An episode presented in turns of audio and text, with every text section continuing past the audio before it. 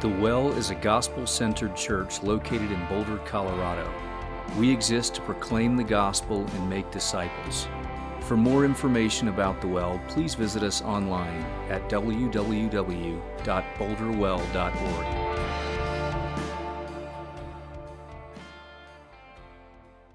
You might wish you were the world's wealthiest man or wisest or a movie star or a life saving doctor or the world's greatest pitcher fill in the blank. But whatever you wish it, wish, it would be less than what God is.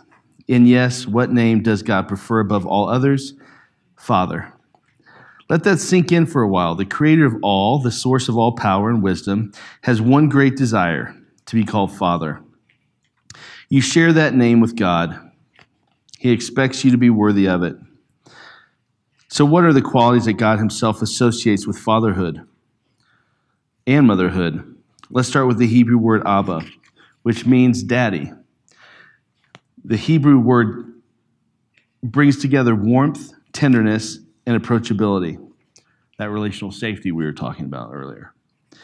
We don't often think of God this way, but it is one of the names he gives himself. God tells us that we are to call him Abba, which is an assurance that we can rest safe and secure, comforted and protected, accepted and cherished in his arms. The million dollar question for you is this Are you approachable, tender, and warm with your children as God means for you to be? Does your kindness give them a sense of security? If your father was kind and often at home, you probably are comfortable with these terms. If your father and mother were not, you might feel uncomfortable and also defensive. I think Meg has a great insight into the role of parents. And as we demonstrate loving presence with our spouses, as our kids see that act and it becomes an emotional refuge for them, then true relational safety can happen. Let's go ahead and pray. Heavenly Father, we thank you uh, for this morning. Just the insights, the honesty, the trust that was exhibited, and just putting it out there and looking at how, processing how um, we have an expectation of what parent means. And getting back to basics and what your plan is for us. What should our priorities be? What does harmony look like? What does what are the solutions?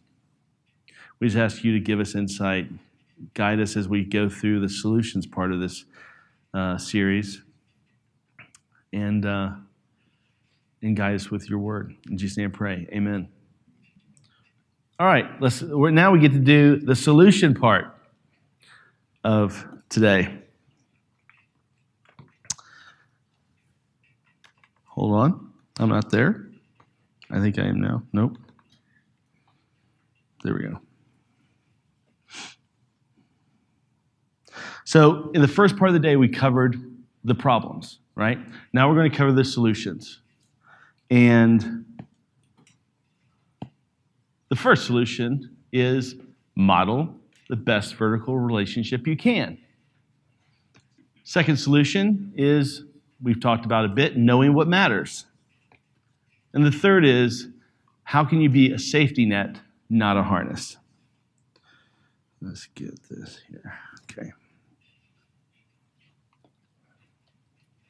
So, for all solutions, a, mi- a, growth mindset is required. Now, how many of you have heard of this term before, the growth mindset? Okay. Where do you guys typically hear about the growth mindset? Intelligence, okay.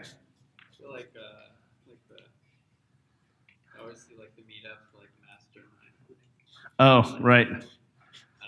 Go well. Can you guys hear him? Sorry. Tell, tell him. Like the mastermind groups, like meetups, like growth. Like if you picture growth, like you'll be financially Yeah. well off. Use a growth mindset to achieve ultimate flow and grit. Yeah. Yeah. All that stuff. Yeah, right. So growth mindset. Anyone else? Does that sound? It is definitely a buzzword, but it's a really cool one that actually is relevant for a long period of time. Um, anyone else? What do you think of when you hear this growth mindset? I'm going to get you excited. I know you're digesting a lot of food. I can see everyone's eyes are just like, nap, must nap. We're envious of our kids that are napping. Okay, growth mindset versus fixed mindset. Okay, if you can see that, the characteristics for parents with a growth mindset are believing that we can work hard, overcome, and improve. Seeing growth and development as being possible, seeking ways to grow and develop, relishing difficulties as times to bond. Okay, really have to get your uh, baggage uh, you know, in a controlled state so that you can do this. And then seeing failure as opportunities. Too often we get so afraid of failure that we that we allow the, the perceived failure to guide us in how we succeed. A good example of this is like if you're trying to just make a C on a test because you're so afraid of making an F. Does that make sense? So you're so afraid of making an F that you're only you're going to be happy with just a C and you don't aim for the A. Okay? Failure is just failure. It's not the end. It doesn't define us. And in fact, it's an opportunity to make change. Okay, so with problem number one, we said we do not put God first. So our first solution is model the best vertical relationship that you can. So, for our first exercise, we're going to move back into our small groups. And I want you to first individually come up with four character qualities of your relationship with God. Okay? And then next, I want you to talk to your group and come up with four ways you can model these character qualities for your children. Thank you for listening to the Well Podcast. For resources and information on how you can support our mission to proclaim the gospel and make disciples, please visit us online at www.boulderwell.org.